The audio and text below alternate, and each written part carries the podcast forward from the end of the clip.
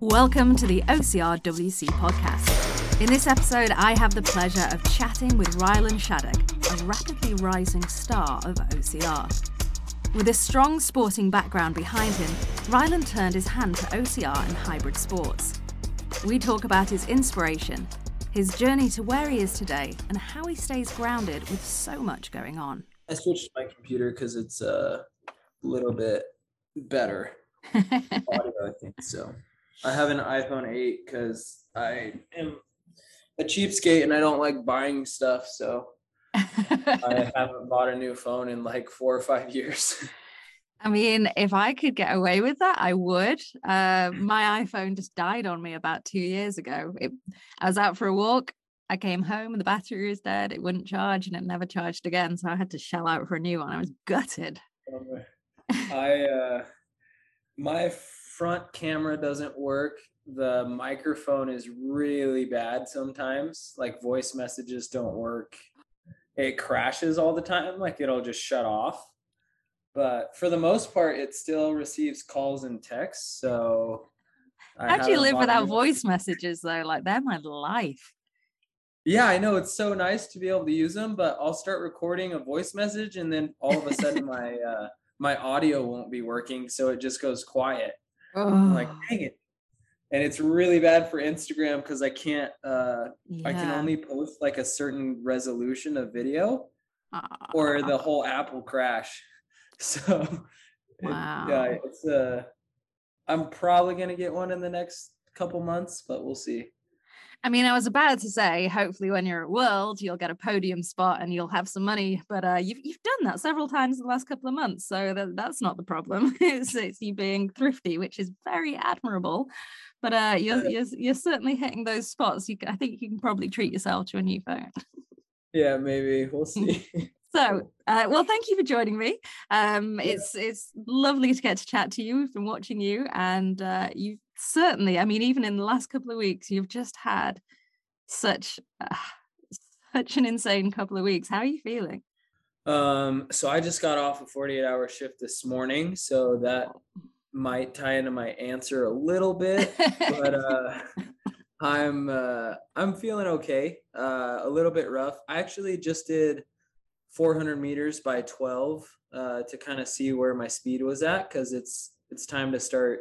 I've been doing my like a base phase for probably about 10, 11 weeks now mm. since I've been able to train, and so now I'm gonna start uh, a build phase towards November. I'm probably gonna do two build phases that are about four to six weeks long, depending on how they go. Mm-hmm and uh, so I wanted to get a baseline, and one of my baseline workouts is like 400 by 12. And uh, yeah, I actually had a personal best today. So I was even with the 48 hour shift and all the crazy racing the last few weeks. So I'd say I'm feeling pretty good. I'm actually the reason I asked if you were going to video and if it was important is because I'm stretching. Because uh, I got to go hit a mountain bike right after this, and then I'm going to go to the Ninja Gym Wow. Uh, after dinner. So trying to like flow through the day because I have to go back to work for 24 hours tomorrow morning at 6 a.m. And then I'll get off at 7 a.m. on Friday. Oh and I'm going to go pace uh, Kris Rugloski in her 100 miler because uh, it's in Utah. So I'm going to pace her for probably about 35 to 40 miles. And then I go back to work right after that for another 24 hours. So, I mean, when in all of this are you sleeping? So, when I got back from work, I took uh, probably about an hour and a half nap. And then last night at work, I I actually got quite a bit of sleep. I got probably six to seven really good hours. Okay. Um, well, about six good hours before we woke up because I it kind of slowed down in the evening and I was at a different station. So I just told the guys I was going to go to bed. So I went to bed at like 8 p.m. and then we woke up at 3 a.m. for a call. So I got in a good amount of sleep. I probably fell asleep, asleep around 9, 9 30. Okay. And then I slept until 3 a.m. So I got a good three hours. Oh. Or sorry, six hours. Um, I was going to say a good three hours and a one and a half hour nap. You are raring to go and yeah. smash all of this. I mean, most people. So after the last couple of weekends you had, firstly, um, you well, let's put it really simply. In in the last couple of weekends, you've beaten both Ryan Atkins and Veejay Jones, correct? Yes, ma'am. Right. um, I mean, just those facts on their own are enough to kind of highlight uh, how well you're performing at the minute. Normally, I mean, normally that sounds incredibly rude. This is an insane amount of energy that you have to be able to then be working these kind of shifts and training uh, uh, and performing as much as you're doing where where is this coming from how are you able to do it i'll be honest uh my outlook my outlook on how i train mm-hmm. has changed a little bit uh, mm-hmm. i'm a lot more relaxed about it than i used to be when i was a mountain biker i used to be pretty aggro about it um, i wasn't working firing like I wasn't doing fire and EMS be when I was mm-hmm. a mountain biker and so I was really dedicated to sleep and nutrition and I was uh I was always trying to be like as light as I could be and uh also like as as specific on workouts as I could be and mm-hmm. now I actually just train mostly for fun. Great. Uh like even even my 400s by 12 even though I was I was pretty tired still, but I knew that the last time I did the 400 by 12 workout, I was running on three hours of sleep. So I figured it'd be good to do it this time on some low sleep as well. So then mm-hmm. I would mm-hmm. have a good comparison. Mm-hmm. Um, and it was good because it kind of highlights that some days it's okay to push through some lack of sleep and that's just mm-hmm. how my life is going to be so i just accept that but then i try and catch up afterwards so okay like i got off shift this morning and i was going to go for a trail run but i decided to take a nap instead because i felt really drained and tired mm-hmm. Uh, i actually it's not the racing that usually makes me feel drained and tired. It's the travel in between okay. and the talking to people. Like i'm an introvert. Yeah. so when when like a lot of people are reaching out and everything it's still a challenge for me to get back to everyone and then also prioritize like what i'm going to be able to fit certain times in with people. And then at work mm-hmm.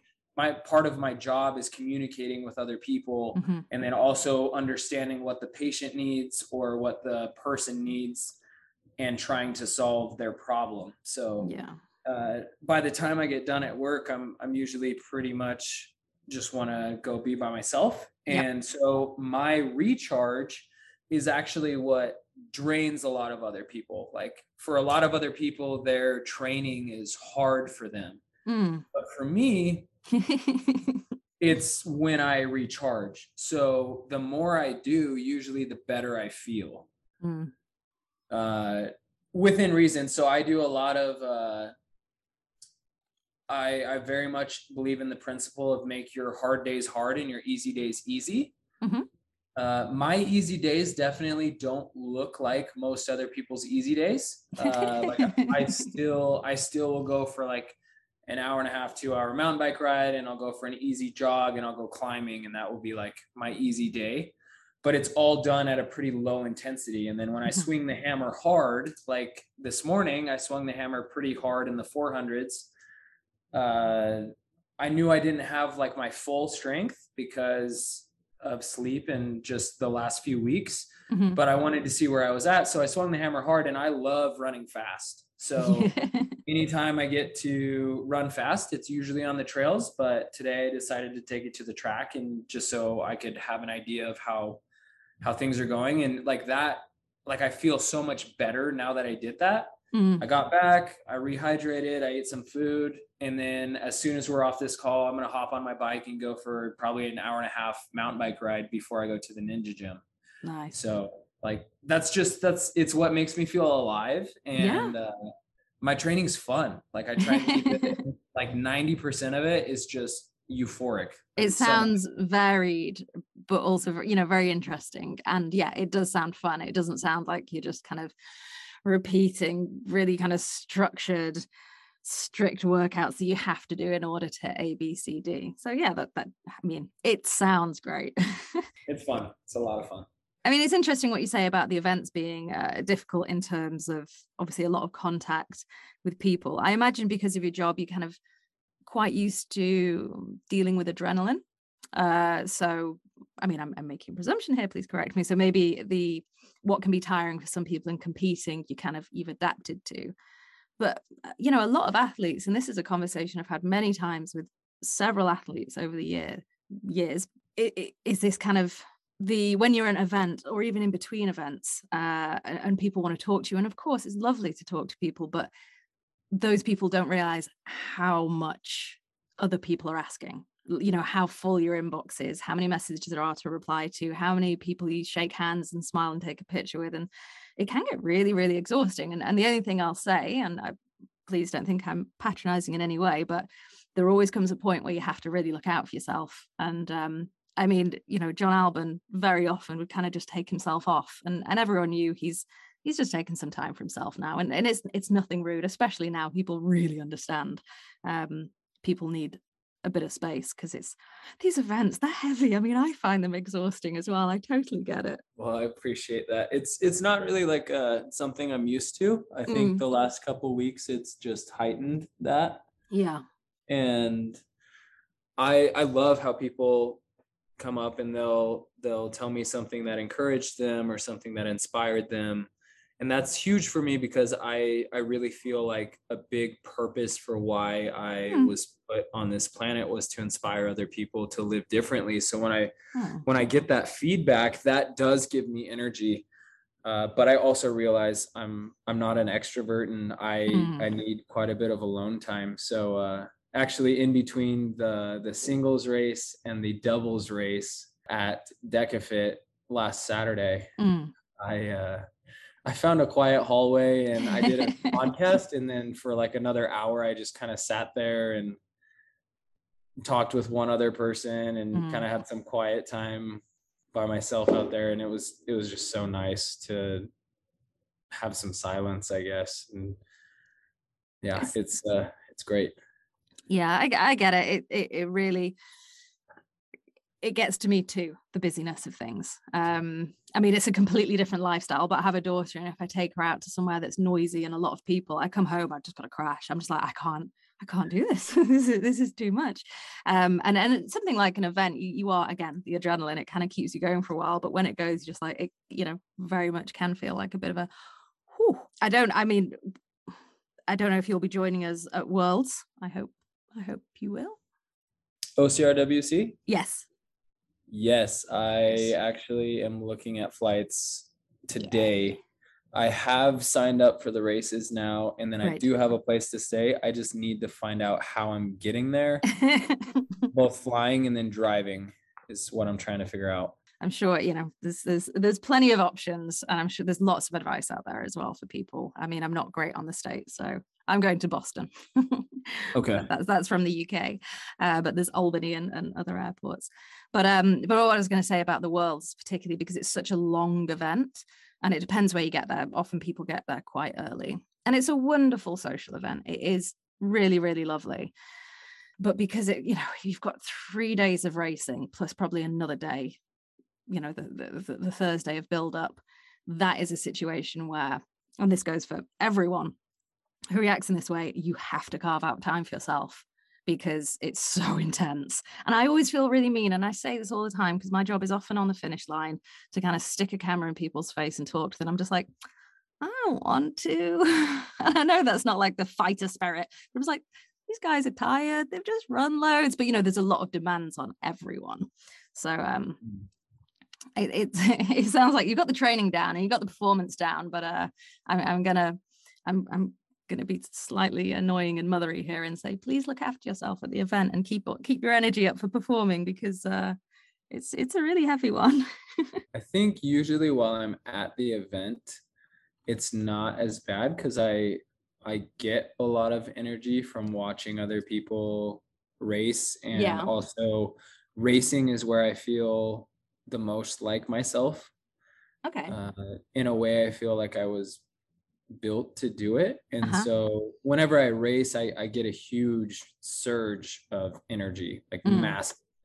and so it takes a while for that to wear off it's usually the day after when i Mm. get home or uh, like a couple days after that's usually when it kind of all hits and or if i feel like i have to get back to people or or Mhm. uh, or communicate with people that's that's when it starts to get a little bit more difficult. But the actual race and right after is usually not that bad. It's it's more after. So like for instance yesterday i was working with uh, a different crew and for dinner i actually just made uh, i decided to make my own food which Mhm. a lot of the time we'll cook together but last night i wanted to to eat a bit healthier. So i uh, made my own food and i actually just climbed up to the roof of the fire station and Oh, watched wow. the sunset and ate up there the last two nights i was at work because i just wanted the alone time because i had been around people so much so That sounds amazing, though. it, it was great. You just take a radio up there and then you got to run down quick if you get a call. So Well, you were you were in um Kris's story, weren't you, about going up to the up on the ski lift to go and see the sunset? yeah, and I yeah. messaged Adrian and I was like, dude, dude, stars in Vermont, what they like, this is a must. So, you know, thanks for the inspiration. I'm gonna I'm gonna be making sure I am making the most of of uh of what that place has to offer. Yeah. I think someone um, asked me, someone asked me what I did to celebrate after North American champs. And I said, well, I just asked my friends if they wanted to go up to the ski lift and, and watch the sunset. Cause I love watching sunsets. Oh, that's so that's a really that's normal thing heaven. me. I think that's So a that's what I did to glorious way to celebrate. I, absolutely. It was great. Absolutely. so uh, obviously you just said that you will be joining us at the World Championships. Which events have you decided to sign up for?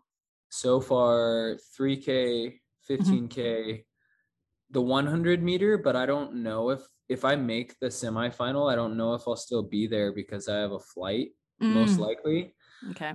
Because i have to be back to work monday morning at 6 a.m so i uh i got to figure out how to make that work if it happens um and then also the team relay i think Ooh. I honestly, I don't want to say it too soon, but I think my team's going to be hard to beat. It kind of fell into my lap, and I think uh, I think we've got a very good shot.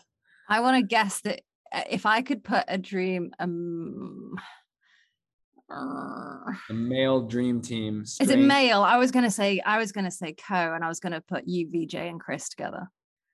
That would be an incredible team as well, but It would Kris be won't be there. I don't think she'll be there for the team. So I I I'm what? she's there on like she's she'll be there on Saturday though, right? uh, I think so. Yeah, I hope so. you'd have to ask her. Gosh, that would be I would be um I'm so looking forward to meeting her and I'm so looking forward to see what she does at the race. Like ah, she's had such a fantastic year. But yeah, that would be a dream team. Okay, so male team. Oh, oh no. Uh, I'm gonna go massively out on a limb. Uh, no, I don't know. I don't know. I can't make the guess. Well, I guess we'll find out on Sunday. Be good. I mean, there are so many options that. It, yeah, I'm, I'm gonna. Yeah, I'll let We'll you know. save if- it for Sunday. yeah, I'll let you know if my guess was correct, but it's highly likely it's not gonna be. Um, Okay. So you said you like to run fast as well. So I'm guessing you've got you've got high hopes for the 3K, which is always obviously super. Well, they're all super competitive, aren't they? But which I'm gonna stop talking for you. Which event are you hoping to? Like, what are you hoping for?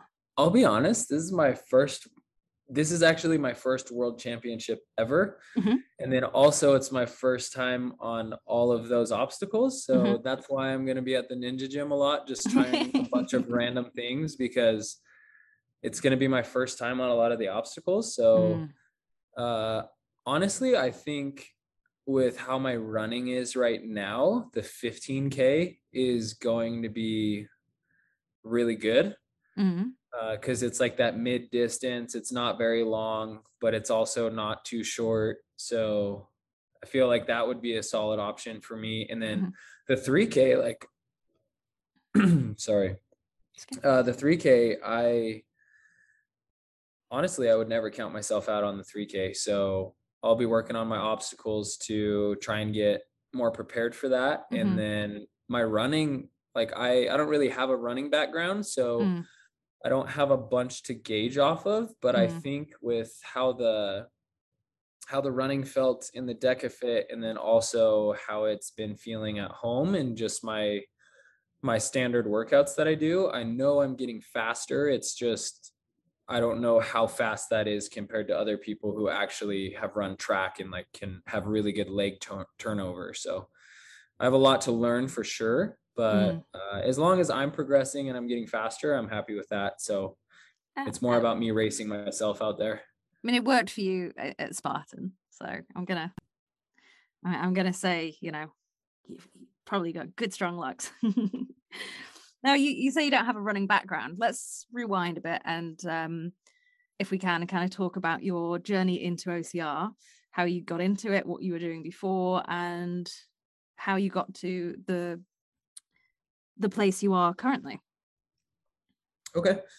Uh, so I started out mainly just playing soccer as a Mhm. kid. I wanted I wanted to be a professional soccer player. Okay. Um, so I started out when I was five and Oh, played until I was 17. By the time I was 16, I started to burn out a bit of soccer and I found cross country mountain biking.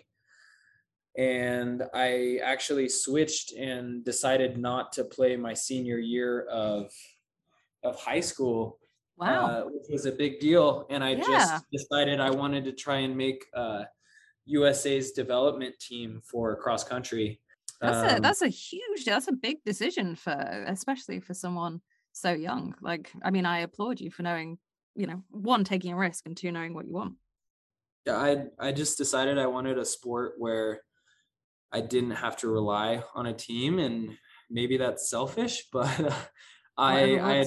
I got very fed up with the the politics of soccer and Mm.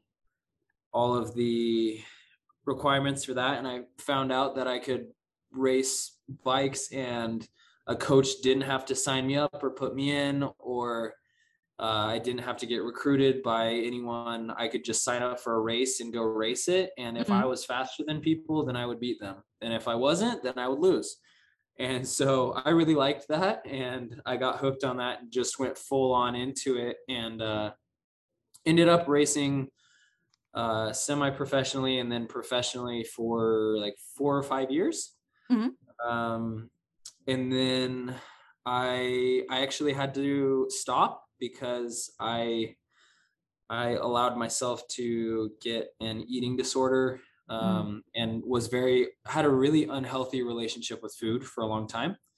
Okay. Uh, so I actually decided that ultimately I would not be able to keep racing Mm. and heal from that at the same time. Mhm. So I stepped away, and that was when I got into firefighting, and I got a little bit bigger and stronger as well. Wow. Um, and so after probably about a year of firefighting, I I was running more just because it was more time efficient than mountain biking and I didn't really like mountain biking for a while. Like I didn't I didn't ride my bike for probably 8 months after I quit. Okay. Um which was a big deal because I rode it almost 365 days a year Yeah. for like 3 or 4 probably 4 to 5 years. I rode almost every day like 10 to 15 hours a week. Uh so a lot of volume Mm. uh in that time period. Yeah, but if you weren't, I mean, there's. I, I'm just interrupting really briefly to kind of just tell a story from from my past. I went probably seven years ago. I went through a not a great period of life, and um, my best friend to me said, "It's kind of totally different, but it's not." She's like, "I know you're not okay because you're not baking." And I used to bake every day, and it was like my favorite thing to do. And she's like, "I know that the day you start baking again is when you're starting to get better." And I was like, interesting. And then one day I was just like, do you know what? I want to bake. And it made me really happy that I was able to kind of do this thing. And I don't know what it was. I don't know what the connection was. There almost wasn't, but it was almost like I just don't feel good enough to do this thing that used to bring me joy. And uh, and I can't do it. Um, and I'm not saying that's the same situation as you, but sometimes there's just you can't you can't go back to something when you're not in the right place for it, basically. I agree. That uh do you bake now? I do. I don't bake as much as I used to, but I do still love baking. I I have started uh, mountain biking quite a bit just Yeah. for cross training, and then I enjoy it. I actually might hop into a couple of races uh, just for cyclocross, just for fun this fall, just Mhm. to add another thing to the list of things that that I want to do, just because it looks fun.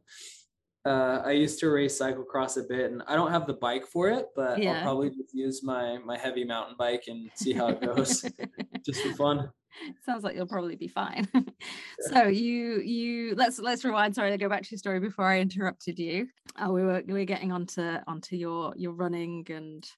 uh, Oh, and yeah. not really cycling, but Yeah, so I I was mainly doing uh like 15 maybe 15 miles a week, which was a lot for me. CrossFit style workouts, but more almost like a DEKA fit style workout. Um and then I would I would bike a little bit cuz I started cycling again and I saw I think it was the NBC races I had seen for Spartan mm, and also OCRWC on YouTube. I looked at some of the the older races oh, cool. and it just looked really fun. And also uh, at that time, I was still still healing from my uh, eating disorder, so I Mhm. saw that they were built a lot like I was. Like they were bigger, they weren't super skinny, but they could still move really quickly and they were strong. hmm And I immediately th- uh, thought I could be really good at this.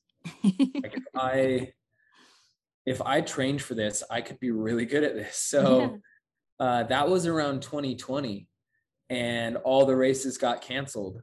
Oh, So for a year, I wasn't really a year and a half or almost two years. I didn't really race anything. Uh, but I was just I was staying fit just because that's who I am as a Yeah. person. Like I mentioned uh, on a podcast I was on a couple days ago, Mhm. uh, I mentioned how even if I didn't race, my life would look the same. I'd Mm. still be rock climbing, I'd still be mountain biking and running almost every day. So racing is more of just a celebration of what I like to do already. And so it was the case then as well. I wasn't training as much as I am right now, but also my soft tissue from not running Mm. for so long since I was only cycling for five or six years. My soft tissue was really weak, so I could only handle a lower amount of volume, and I've just slowly been building from there. so it's probably quite and- good that you weren't able to start racing because there's a good chance you would have kind of gone heavy in and could have caused some damage, etc., etc. It's very possible, very possible. so 2021 last year uh, in March, I decided that I wanted to try and race, and I I raced age group the first day uh, at the Las Vegas Spartan, and uh, ended up winning that. So they let me upgrade the second day, and then I started racing pro, and I got third, right behind uh, Kirk DeWitt, and then Veejay Jones won it. Nice, yeah. so yeah i that's kind of how it started for me and i started training last year and then in july i fractured my heel and ended up being in a boot for almost three months. So i've been slowly rebuilding from that and now i feel like i'm back and i feel healthy and my body feels good and as long as i am careful with how much i'm sleeping and my nutrition is good i i generally feel just very strong and very energetic right now uh, almost like a I was talking to my brother last night and I said, I almost feel like I'm superhuman right now. Like I I recover so fast Mm. and I feel so good very often. It's just when I really get below like five hours of sleep a night, then I really Mm. start to feel rough. But yeah, I, I feel so good. It's amazing. How do you manage your nutrition now? Because I imagine, obviously, food is a huge, huge part of of uh, well life, but also to be able to train and perform at this capacity.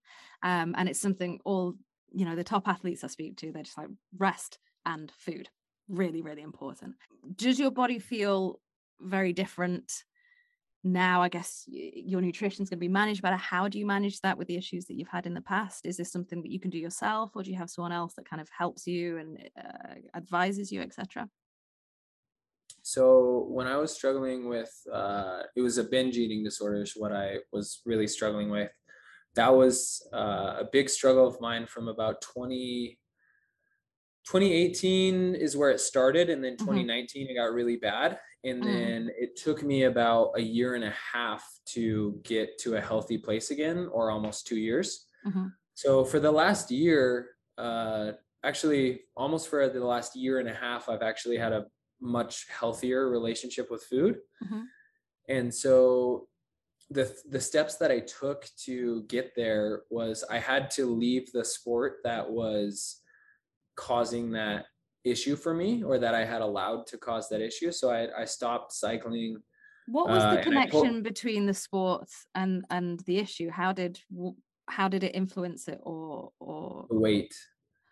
Okay. It was so for me it was less like I would look at skinnier people and I would I would think, oh, if I was skinnier, like if I dropped more weight, I could probably beat them. Right and so i did and i i actually was the same height that i am now but i was around 155 to 160 pounds Blimey. so how tall are you i'm six foot whoa um and right now i don't weigh myself anymore that's, uh, that's another good. step that i've taken so i actually don't know how much i weigh but i think i'm around 175 uh, mm-hmm. uh usually i'm between 175 to 185 mm-hmm. um but a few months ago i decided i i didn't want to weigh myself anymore mainly because i was getting i was getting asked a lot uh, uh, just from race performances and and just people at work or or whatever and they'd ask me like oh wow you look really you look really cut and lean how much do you weigh mm. and i realized being like looking lean is completely different than how much you weigh. So that yeah, weight doesn't mean that yeah. much. Yeah, it, can, but it, was, especially for an athlete, it doesn't really. Yes. So so like for for a Tour de France uh, hill climber, mm-hmm. weight can be really important, but also if they get too light, then their power disappears. Mm-hmm. So instead of keeping track of my weight, I actually only keep track of my power and then also mm-hmm. my endurance. So that's why I have uh, I have a specific like mid distance loop uh, and a long run loop, and I just look at my my pace and mm-hmm. my heart rate and how that compares. Mm-hmm. And then I have uh, like standard workouts like uh, 400 meter repeats around the track by 12 mm-hmm. or uh, at the station, I'll do one mile repeats sometimes, or a, a, mile and a half test, or I'll do a circuit that's very familiar to me and I can kind of gauge how fast I'm doing that circuit. Mm-hmm. Uh, or you can just do races like mm. Dekafit, for instance, they set it up the same every time. So if I wanted to see if I was getting fitter or not, I could just set up a Dekafit and compare the times. Mm. It, it, it's very easy to implement performance metrics into your training mm-hmm. so that you have an idea of if you're getting faster or stronger or both. Mm. So I have I have pretty basic principles that I use to see if I'm getting faster and stronger. And if I'm getting faster and stronger at the same time, which is usually pretty difficult to do, uh, usually you have to focus on one or the other. but uh, when I feed myself and I make sure I'm getting enough rest and mm. also like I'm very grateful and joyful in life, then mm. both come very quickly. So that's why I don't weigh myself anymore. I really just focus on the performance, performance. metrics. And I would say it's working. So yeah. I think it's a great thing when a sport can encourage someone to be more interested in how their body performs and how it looks. I mean, I, I, well, I haven't for a while because I have an injury, but I like to weightlift. I'm terrible at it, absolutely terrible, but that is fine. And one of the beautiful things is it's mainly women there, and you know, sometimes women that join because they want to get leaner or they want to, and then they start weightlifting. They're like, holy mackerel, this is building some muscles. This is great. And oh, actually, look at my traps now. Look at my quads, and I can lift more. And oh, now I'm going to work towards lifting this and lifting this, and this is going to be my goal. And suddenly the body goes out the window, apart from to congratulate on this, you know. It, it, the obsession is not how the body looks it's how the body performs and it's it's a exactly. nice i mean i did just use the word obsession and obsession is never good the the focal point is on how the body is performing and it's great when a sport can allow you to do that without worrying about yeah the aesthetics because ultimately yeah like you know not feeding yourself or feeding yourself badly etc you are never going to perform to the best standard no matter what the connections are made in the brain. It, it just it can't work. And also it's, it's not nice. It's not nice for for for the person going through that. It's you know it's it's it's it's not healthy. So i'm i'm really pleased that you found that. And and OCR is a fantastic sport for that because the athletes are so varied. You know, there have been some incredible athletes where if you were to look with the look at them, you know, with their top off, they don't look like anything special, but then they they race and and holy mackerel, they're fantastic. So it's you know really the way someone looks has no bearing on on how they are necessarily performing. That's very true, and I think that's why I was drawn to the sport because I saw so many different body types, and then uh, I I also I look back now and uh, you look at cross country mountain biking and a lot of them are really small and lean, but there's also some some pretty muscly ones that are fairly large and like you can use your body in a way if you're if you have the ability to perform at an elite level mm. you i think it's way more important to find instead of focusing on I was focused on getting to a specific weight for so long. Mm. Once I let go of that and I I started uh instead of focusing on my weight, I started working on getting stronger and faster. Mm. My performance has just been skyrocketing because yeah. like I I have learned to listen to my body when it needs certain types of food. Yeah. And then I also plan that out. So like in the morning, I usually have a smoothie bowl with like berries and banana uh, I eat a lot of berries to keep inflammation down and just also for the antioxidants. And then I usually take like a, a form of uh, beetroot powder. So I take beetroot pretty frequently. Nice.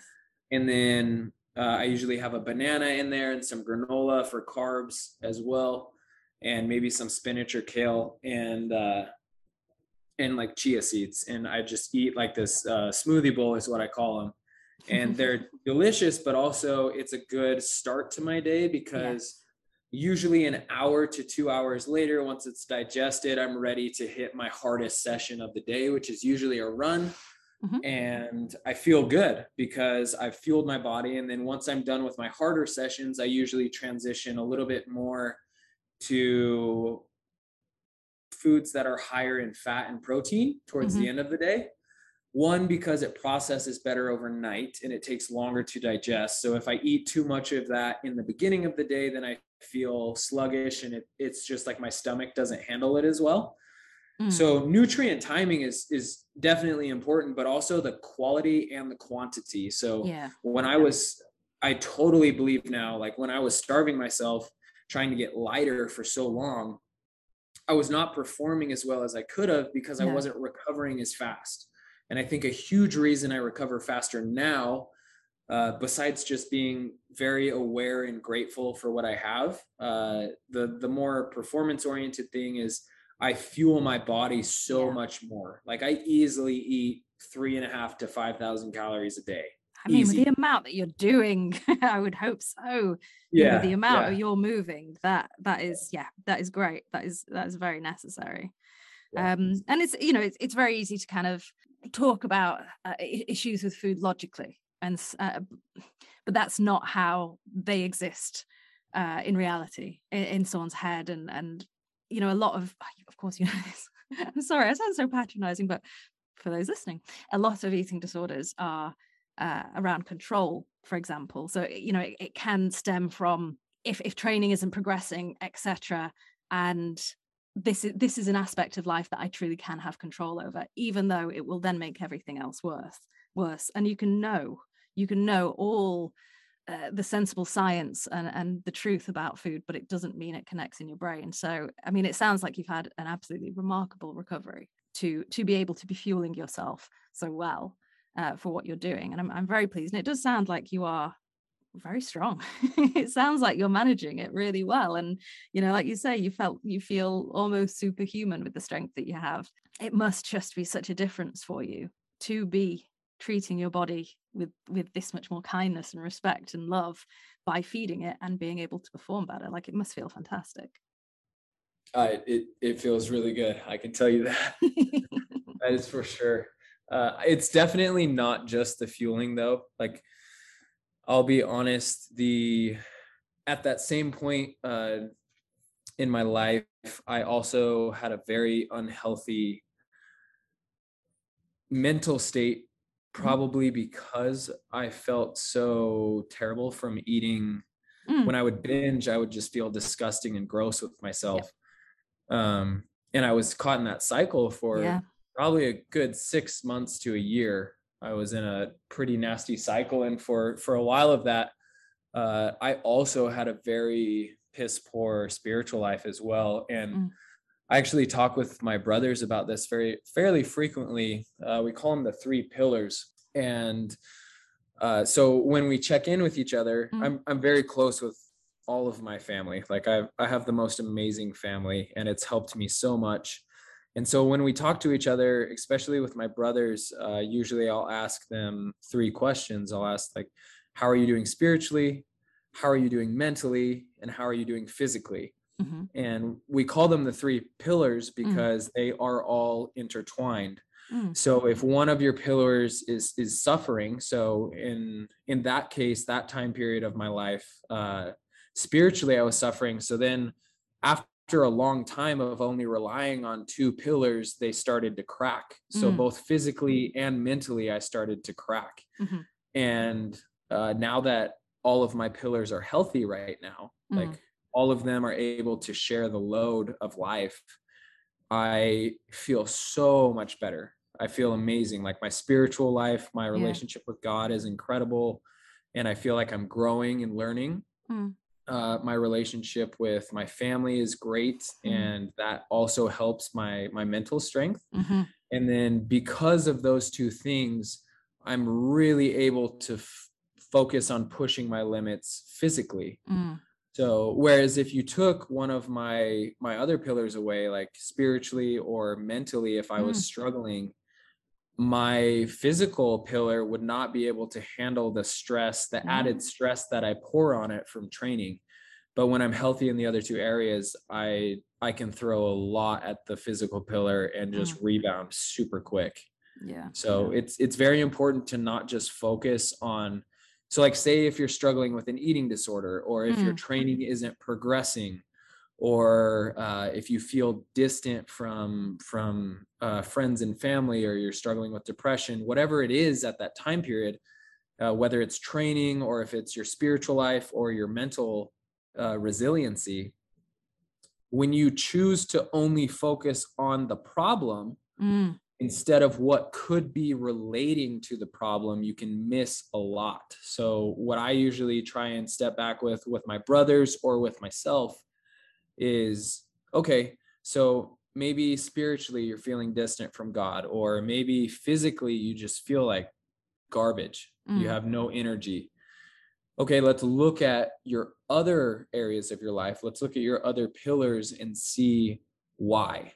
Like yeah. are are maybe your home life like maybe i have a couple brothers that are married. I'll be like okay so how's your relationship with your wife or uh, i have a sister who has a boyfriend i'll ask her how's your relationship with your boyfriend and then you know other things like that and then how's your nutrition uh, mm. how's your relationship with god like how how are you doing physically like i'll ask them the other questions for those other pillars and usually we can find something that we can maybe tweak or change to to hopefully help with the pillar that's struggling. Mm.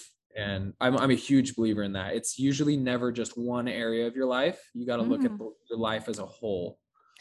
Yeah, it's that it's a really valid point. I mean, I normally kind of if I've been having a, a not great time, I'm like, well, I'm eating well and I'm going outside and I'm being physical, but still, but I've never really kind of thought of of spirituality and, and everyone interprets that in a different way obviously but it is an aspect and a facet to life that yeah. Even if somebody may not uh, have a capacity for a religion there's still a way to uh, nurture that side in a way that works for you. So you said you know when when your problems kind of started to happen that your uh, spiritual pillar was not quite intact or doing so well what was this kind of the start of things not going so great for you? Do you know do you know why that happened? Were you able to kind of identify that? At the at the time uh i just i knew i was struggling but i just really chose to ignore it. Mm. um i grew up in in a church in Utah and I was really close with a lot of the families in there and then the the church ended up doing some things that or people in the church ended up doing some things that were not very uh, Christian and it just it fell apart and people got angry and hurt each other and mm-hmm. I decided I didn't want to be a part of that and that was when I was in high school. Yeah. And so for a lot of my early adult life I just ignored it uh, like spirituality in general, I I did a lot of ignoring it. Was and, this around uh, the same time that you decided to stop soccer as well? Yeah, yeah, it was. Very and so I, I chose to focus. you left two I, groups where there was a team and groups of people, and then kind of went off by yourself. Yes, ma'am. And I think mm. that's why I did that. I was so excited to be Individual. alone and not have to rely on other people. Yeah. Because a lot of my trust was was broken. Yeah uh, from other people. And so uh, I just wanted to be alone and only rely on myself, to be honest. Which doesn't work. yeah. Yeah. And so I focused instead of building value to myself uh, through relationships and through my relationship with God and, and spirituality, and then also uh, focusing on uh, my mental strength pretty much all of my mental strength was only to relate to physical performance not other areas of my life. Yep. So i just went in, all in on on mountain biking and on college and i was just like this is where i get my value. Mm-hmm. uh, if i'm good at what i do yep. then this is what makes me valuable. And so when that started to fall apart when i mm-hmm. started my performances started to suffer because of uh, my eating disorder, I had a very hard time finding value in myself. Yeah. Uh, and that continued for a couple years. And because right after that, uh, I started my career. And so I wanted to find value in my career. Mm. And ultimately, uh, I think it was it was a relationship I was in at the time comboed with a uh, a new experience of seeing people die fairly frequently and just wow, seeing okay. bad things happen to people, yeah. I realized that I I did believe that we were here for a reason. Mm-hmm. And that I could actually find that. And I stopped making excuses uh, because I used to just make the excuse of no one really can know mm. like why we're here or you know like no one really knows and no one can really be sure so i'm just going to ignore it mm. and that was not good enough for me anymore so i decided to search and so i spent like a year of just reading on different religions and mm-hmm. uh, just doing you know a lot of of background yeah. work to decide like why I was what I believed in and why I was here on earth and like that that was really where I started to heal and discover like my value as a person doesn't come from my athletic achievements. I'm so glad you said that. yeah. Yeah. Like I, I was about I, to ask you, as I was, I was about to say, how do you find value in yourself outside of sport? Because I was thinking, you know, I, I, hope that's, I hope that's changed and progressed you. So I'm so glad you say that because it's, yeah. It was not uh, always that way. Yeah.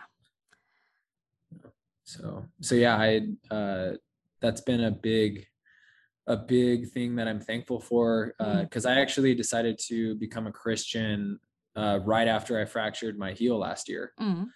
And that was uh, kind of the beginning of the end of my spiritual journey where I like, I had done a lot of research into like why I wanted, why I believed what I believed. And then I mm. decided to commit to it. And it was about the same time that my world kind of fell apart because. Mm I couldn't go to work, I couldn't train, and I couldn't race. And so all these things that I had pegged all of my value on disappeared and I was forced to realize that I have a lot to learn of of myself and gaining value in other areas of life uh, and just who I am as a created being instead of instead of something that I achieve and that that took a long time yeah I mean that's incredible though because at that moment I mean it's in a crisis that people kind of truly discover who they are and can make a big change in life but at that moment it could have really been make or break yeah um, yep. so to be able to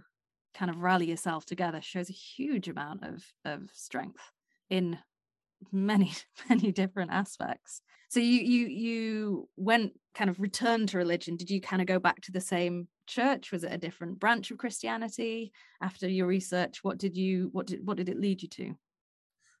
So i don't actually peg myself down as a certain branch. Okay. uh basically uh, through a lot of the research that I did, I I definitely have realized that a lot of a lot of churches that call themselves Christian are mm-hmm. very man-made. They have yeah. a lot of yes. man-made ideas and principles that don't come from the Bible, uh, which is ultimately what I believe. Mm-hmm. So I'm actually still searching for a home church because I I just moved to Ogden a few months ago mm. in Utah, and so I've been trying out uh, quite a few different churches and just trying to find one that that doesn't really have an agenda behind it. They mm.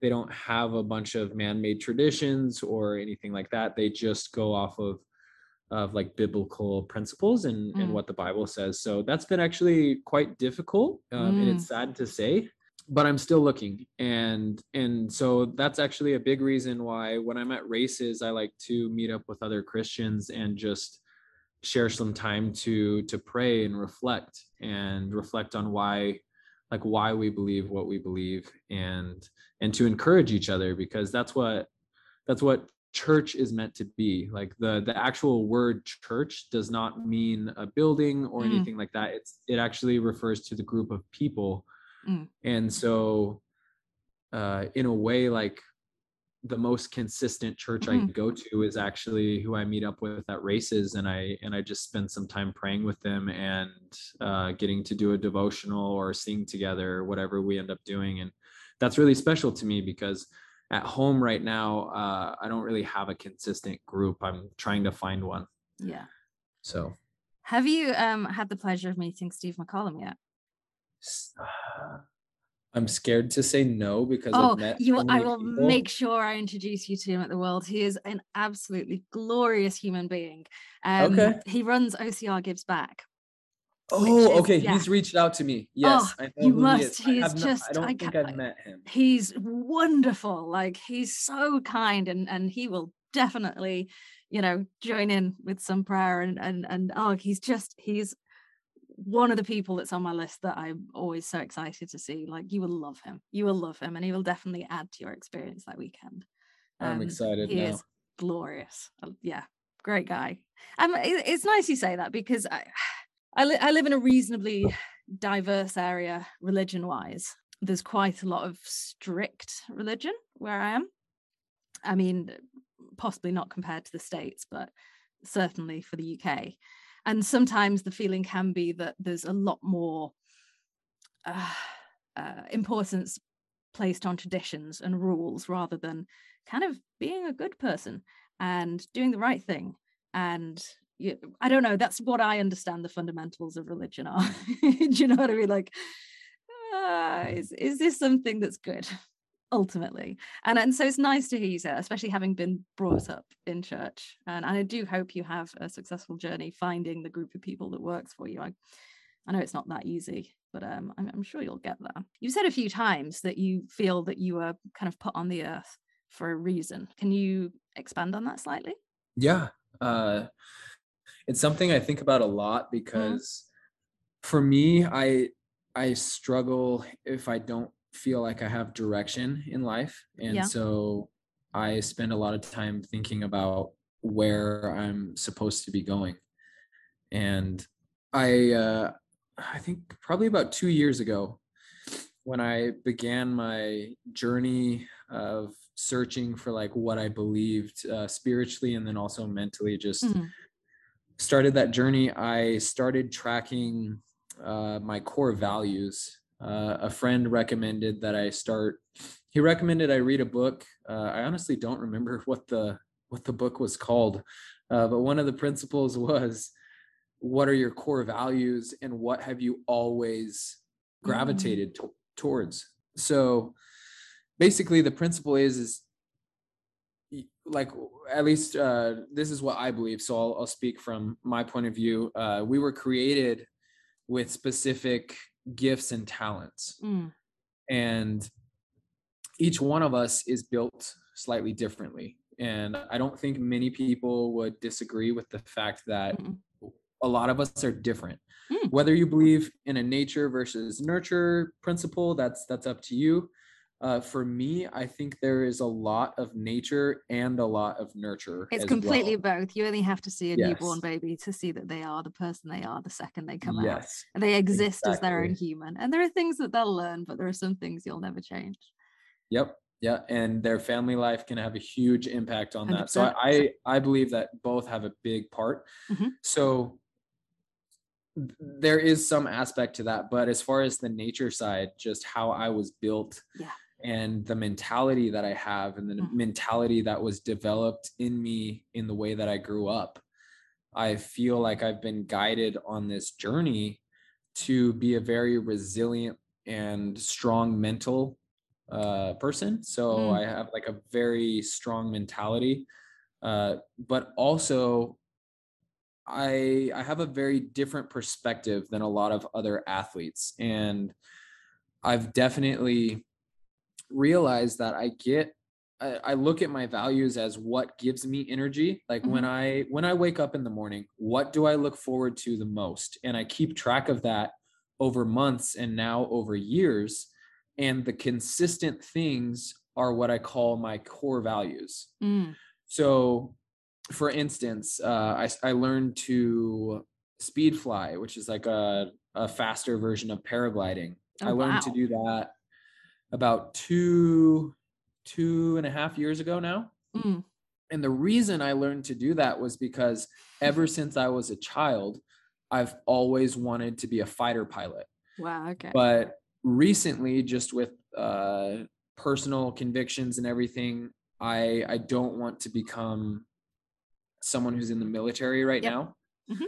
um so i started looking at other ways to fly that were very dynamic and uh required high skill level but also were fun and like very responsive and fast and i found Mhm. speed flying so for the last two years it's consistently been a core value that i want to become a better pilot Yeah. so i prioritize time in the sky because i know that every time i'm in the sky and also every time i land i walk away from that a more energetic and inspired person so then i it fills my cup so then i can go pour out to others Mm. and another core value is is inspiring people so those two go hand in hand because when i feel and i understand that i'm actually inspiring other people to look at their life and possibly live it differently Mhm. in a way that's healthier or a way that's more freeing and and inspiring to others that makes me feel more inspired to keep doing what i'm doing Mm. so that like that hits on all of my my favorite things to do again because when i know that i'm i'm living life differently than other people and i'm stoked to get up and get to experience each day that's contagious to other people and i Mhm. want to be able to share that with other people so when both things happen i just get this huge flood of energy and i'm just so stoked on the next day to get to do the same thing so that's why I think tracking those things that ever since you were a kid or ever since you started realizing what inspired you, Mm. starting to write those down and keep track of them and see which ones are consi- consistent and which ones come and go Mm. Is a huge, huge advantage to finding out the direction of your life Mm. because you start to see patterns. So, like another pattern that has been consistent with me since I was five, honestly, before I was five, is competing. Mm. Uh, for some people, competing makes them nervous. It makes them scared. Uh, they don't like it. Mm-hmm. But for me, it brings out the best version of Rylan. Like competing and knowing I'm going to compete against others brings the best out in me. Mm. And so, in order to be the best version of myself, I know that I need to compete right now until that core value disappears. Yeah. But that's been probably one of the most consistent core values since I was a child, since mm. I can mm. remember. Uh, I was always competing with other kids and my siblings when I was younger, and then I jumped straight into soccer. And then even even after I transitioned to mountain biking and then quit that, I would uh, I would race other firefighters uh, like who could take the fastest fastest hydrant, uh, how fast I was on the hose line. That's why I loved firefighting so much because it was about who can be quick. Like you've got to be quick, you've got to be fast, and so I was always in a race against myself to be faster. Mm. And now, now I'm dabbling in OCR in the hybrid space, and I'm always thinking like, okay, how can I get better? How can I improve? and that translates into all the other areas of, of, my life as well because when i'm focused on getting better in one area it makes me also think about how can i get better in other areas as, as well like how mm. can i communicate better with my family how can i communicate better with my crew uh, how can i help more like it, when you're inspired and you have that energy flowing through you that like god put into you for mm. a reason and you latch onto that and you're like this is what makes me feel excited to get up in the morning and I'm going to chase that. Yeah. Like there's not there's not a coincidence that like God made you a certain way mm. and inspired you to do certain things. Mm. And I think we ignore a lot of those oh, and we slowly much. we die inside. Yeah. Like we we become so mm, complacent. I and, think a lot of people do with their life what they feel they ought to or yes. whether it's because of society or to please their parents or to please mm. again it's finding value in the wrong place but there are it's quite rare for people to find this inspiration of what truly will bring them joy and bring them joy daily uh, and and it's very very sad to see it when you do you know you, you can see somebody's not at full capacity you can see somebody's possibly not even that happy and you just kind of want to go please please you've got so much inside you. Like find it find it and do it and no one's going to judge you no one's going to think you're not doing well enough because you're doing what you want to do. This kind of duty to others uh, is is uh, a huge stopper on people's lives. And that's a big reason like i i decided a long time ago that i i wouldn't get a job based off the money yeah yeah and that also comes into OCR. Like I've had a, a good couple weekends. Uh, I raced four out of the last five weekends, mm. and uh, it, it was amazing, and and I did really well. But like the the prize money associated with that mm. ultimately does not matter to if if I enjoyed the race or not there are ways to kind of take that out of the equation. Mm-hmm. Uh, like, because uh, I used to, when I raced mountain bikes, like sometimes I would think about the money. Yeah. And uh, for me now, like it's very rare in a race that I'll think about the money. Mm. I will contemplate, like, okay, should I travel and spend this much on travel mm. based off how much I'm potentially going to get back? Like that, that thought does cross my mind. But when I'm racing, uh, I have a, a few things in place to where I don't think about, okay, if I get second and I push a little harder versus third, like I'll get this this much more. Like I don't want that to ever be a thought in my head while I'm racing because to me, I should always be racing. The motivation is not to get the cash at what, the end. Yeah. Yeah. Yeah. Yeah. Yeah. It's it's it should I should always be racing at my limit because that's what I signed up for on that that's day. what you want to do. yeah, that's that is my that is why I'm racing is to get the best out of myself. Yeah.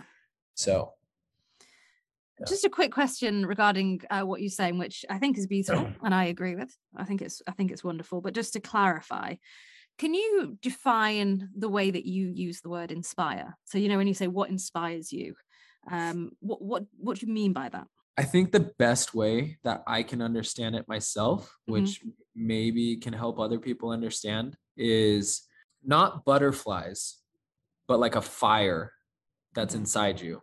Mm, And everyone at least has a little candle that's burning.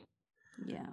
But the more inspired you are and the more you're living in a way that's inspiring to yourself, the brighter and the the hotter that that fire burns within you.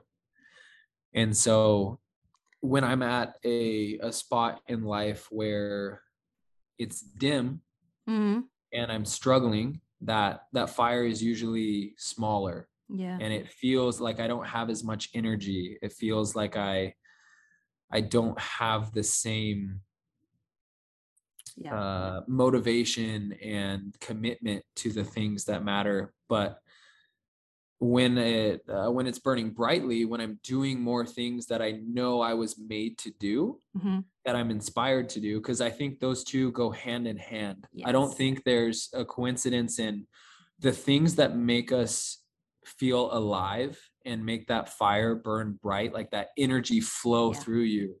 Those are often the same things that we looked at as a kid and thought were so cool Yeah. or that we found when we were a teenager and we were like, whoa, I didn't even know that was a thing, but that's awesome. And maybe we were scared to try it and we never tried it, but like it's something in the back of our mind always. Like the like for me, uh flying was one of those things. I always wanted to fly. Oh, I've always wanted to And fly. yeah, so we gotta get you out on a paraglider. That's what I'm hearing. oh yeah. Um, Heck yes.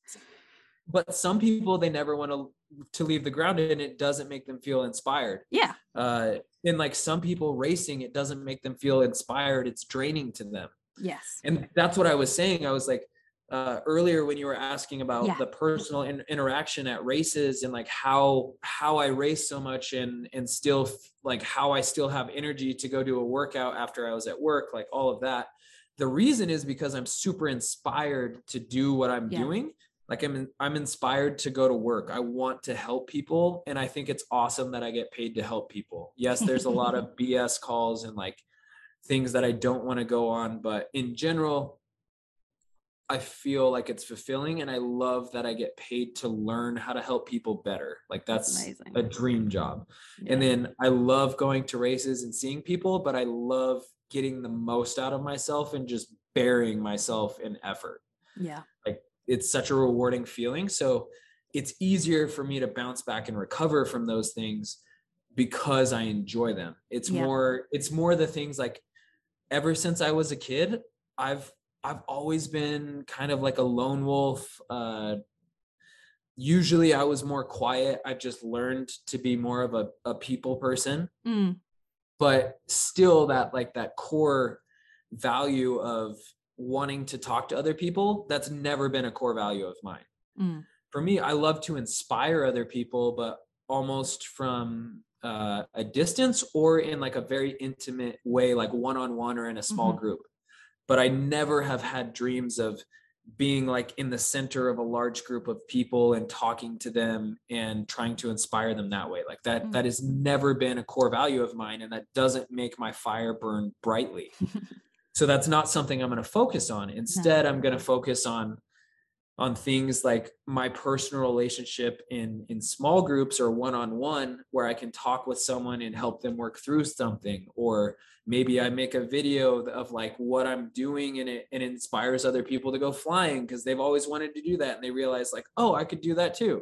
Or Yeah. i have a conversation like this where you said you've always wanted to fly and i'm like you should go do that then. Like you should try it like i love that's what gives me energy. It's not the the big groups of people and the attention. Like that is what drains Yeah. me so so instead of focusing on what i don't feel like i was made to do i'm i'm trying to f- keep focused on the things that i know i was made to do if that makes sense. It does, and and whilst you were saying it, it reminded me of something. I'm I'm studying at the moment, and on the very first uh, class, I guess you'd call it, that we had, the course tutor said, "What life is all about is finding out what enlivens you and what deadens you, and you do more of what enlivens you, and less of what deadens you. And that really is it.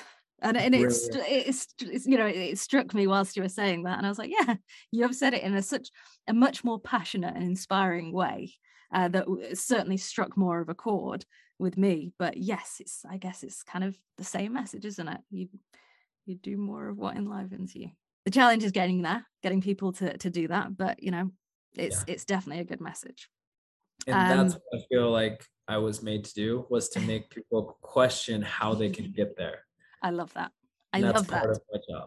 So. And then it's it's also put one more quote into my mind, which I will let you go on and carry on with the training, and I will finish this. Uh, I think it's Catherine of Siena, and I, she said, "Be who you were born to be, and you will set the world on fire." I like it, and I think that's so beautiful.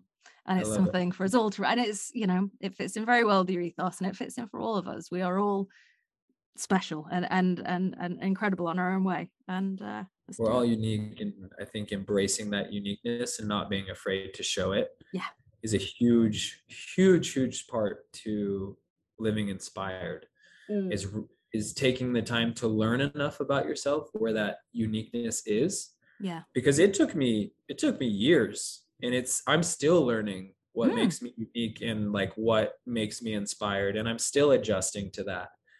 Oh i'm i i've i've been on a journey to find joy in every single day for like 10 years now and I, i'm a lot older than you and i'm still i'm still learning it's it's a long-term journey but it's yeah it's it's it's a fantastic one and it's a hard one to explain to people as well because you kind of go well i just i just I do what brings me joy.